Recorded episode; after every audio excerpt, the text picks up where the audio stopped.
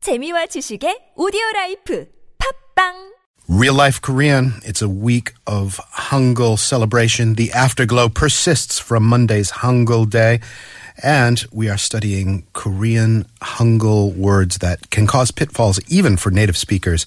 Our teacher Sun Kyunghwa is here from the website talktomeinkorean.com. Hey Kyunghwa. Hey, Kurt. Okay, throw another one at me. Confuse me again. I will. Today, let me talk about two words that Koreans often mix up and also make lots of colloquial variations for, All right. which are 가리키다 and 가르치다. I know karchida, so if I just refuse to learn the other one, then I'll never make the mistake. Yes. All right, what's the first one? 가리키다 means to point to or to point at. Oh, that's handy. Yeah. So it's used when you say something like, she pointed to the chair or the hands of the clock pointed to four o'clock. 가리켜요. That's right. You can say 그녀가 의자를 가리켰어요. And 시계바늘이 4시를 가리켰어요. So 음. 가리켰어요 is pointed to the past tense. Mm-hmm. All right. And some Koreans mispronounce this word and say 가르키다. 음. Like 그녀가 의자를 가르켰어요 or 시계바늘이 4시를 가르켰어요. But they are incorrect. It You Mm. have seems like an easy, lazy thing to do with your mouth, right? That's right. You have to say 가리켰어요. And the similar sounding word 가르치다 is a different word meaning Teach? Yes. So when you say please teach me, you say 가르쳐 주세요.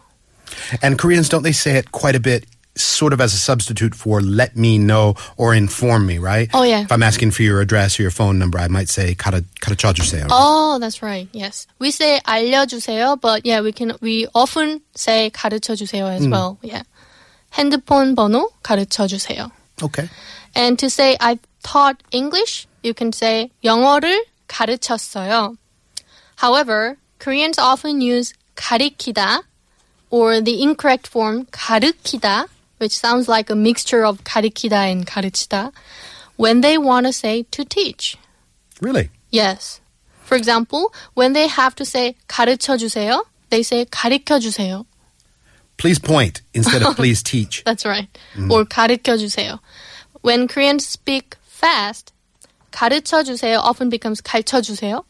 And when they have to say 가르쳐 주세요, they often use the wrong form 가르쳐 주세요 instead, which actually means please point to something. Interesting. I wonder where, where that habit might have taken root because it's "가르쳐주세요." That sounds like it's a faster thing to say than to put that 가르쳐주세요. hard K in there. "가르쳐주세요," 아, 가르쳐 주세요. Right? That's right. So 가르쳐 주세요 is the correct form to uh, for please teach me. And some people even use another incorrect form, 아르키다. Arkida. Does that is that a word? Uh, I mean incorrect form. It's not a separate word. It's not. It doesn't exist. That's what I thought. Yeah. And that would mean which to teach or to point. either. Falsely. Both. Yeah. Ah, okay. Arikida is often used as a colloquial form, especially when people speak fast. Hmm. People use it for both karikida and karuchida, the to point to and to teach, but it's used for to teach much more often. For example, people often say, "아, 아르켜줘," like as a meaning of 가르쳐줘. It sounds like a mashup of uh, alida and karchida. Exactly. The- It's a co- it sounds like a combination of 알려줘 and 가르쳐줘. 가르쳐줘 or But you refuse to 알려줘. accept it as a word. It's not real. It's not real.